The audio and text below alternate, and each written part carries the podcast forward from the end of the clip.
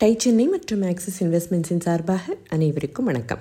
அன்ஆர்கனைஸ்டாக இருந்த ஐவேர் இண்டஸ்ட்ரியில் ஒரு வாய்ப்பை பார்த்த டைட்டன் டைட்டன் ஐ ப்ளஸ் அப்படிங்கிற பிராண்டை அறிமுகப்படுத்தினாங்க அப்படின்னு போன பகுதியில் பார்த்தோம் இல்லையா?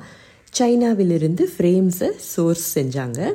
லென்சஸை இந்தியாவில் பரவலாக இருக்கிற பிராண்ட்ஸ் கிட்டேருந்து வாங்க தொடங்கினாங்க.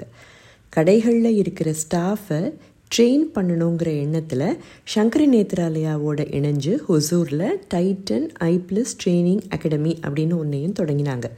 ஏற்கனவே மார்க்கெட்டில் இருந்த குவாலிஃபைட் ஆப்டோமெட்ரிஸ்டை செலக்ட் செஞ்சு தாங்களே டிசைன் செஞ்ச ஒரு சர்டிஃபிகேஷன் ப்ராசஸ் மூலமாக மேலும் ட்ரெயின் பண்ணினாங்க. இவங்களுக்கு மட்டும் இல்லை சேல்ஸ் ஸ்டாஃபுக்கும் தனியாக ட்ரைனிங் வேறு. பத்து வருஷங்களில் ரெண்டாயிரத்து ஐநூறு ஆப்டோமெட்ரிஸ்ட்ஸ் மற்றும் நாலாயிரம் சேல்ஸ் ஸ்டாஃபை இந்த ட்ரெயினிங் அகாடமியில் ட்ரெயின் பண்ணி வெளியில் கொண்டு வந்தாங்க. வாட்ச் வித் எக்ஸ்பீரியன்ஸை வச்சு இந்த டைட்டன் ஐ ப்ளஸையும் ஃப்ரான்ச்சைசி மாடலில் தான் தொடங்கினாங்க. ஆனால் அதுவும் சுலபமாக இருக்கலை. ஒவ்வொரு கடையிலையும் ஒரு ஆப்டோமெட்ரிஸ்ட் அப்புறம் டெஸ்ட் செய்கிறதுக்கான கருவிகள் ரொம்ப நல்ல இடத்துல கடையை திறக்கணுன்னா அதுக்கு அதிக வாடகை.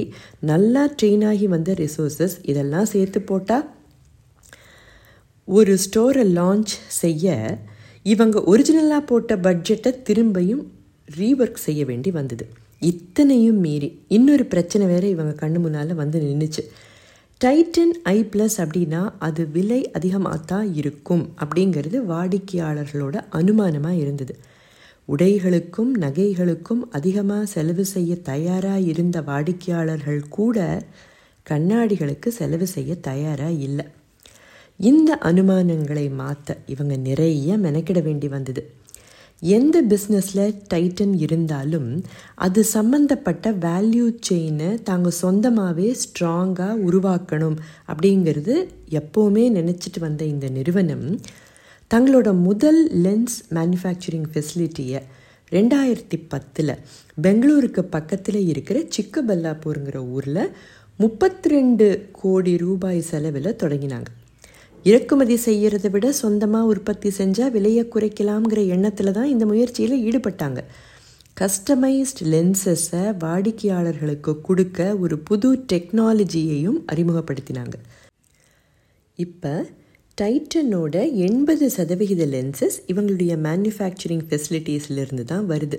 கொல்கத்தா டெல்லி மும்பை பெங்களூரு இங்கெல்லாம் இவங்களுடைய லென்ஸ் மேனுஃபேக்சரிங் யூனிட்ஸ் இருக்குது டைட்டன் ஐ ப்ளஸ் தொடங்கி எட்டு வருஷங்களில் ப்ராஃபிட்ஸும் வர தொடங்குச்சு.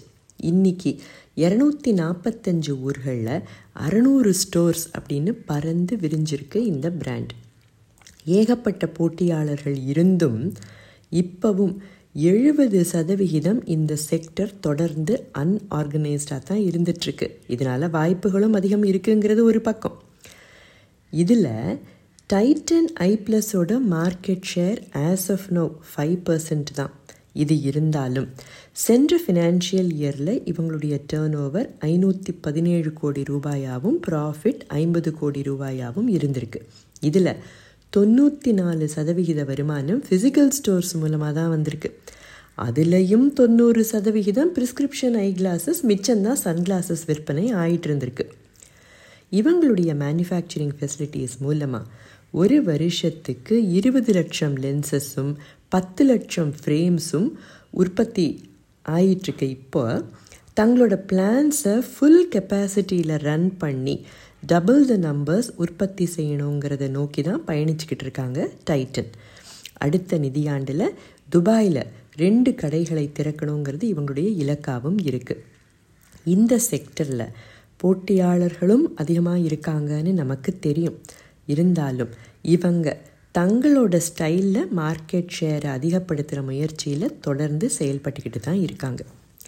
எங்கெல்லாம் வாய்ப்புகள் இருக்கோ அதை கண்டுபிடிச்சு அதுக்கு ஒரு ப்ராடக்டை உருவாக்கி அதை லாபகரமாக விற்க முடிஞ்சால் வெற்றி தானே? டைட்டனுக்கு கிடைச்சது இன்னொரு வாய்ப்பு. அது என்னன்னு தெரிஞ்சுக்க பிஸ்னஸ் கதை கேட்க எங்களுடன் தொடர்ந்து இணைந்திருங்கள். அடுத்த பகுதியில் சந்திக்கும் வரை டை சென்னை மற்றும் ஆக்சிஸ் இன்வெஸ்ட்மெண்ட்ஸின் சார்பாக அனைவருக்கும் வணக்கம்.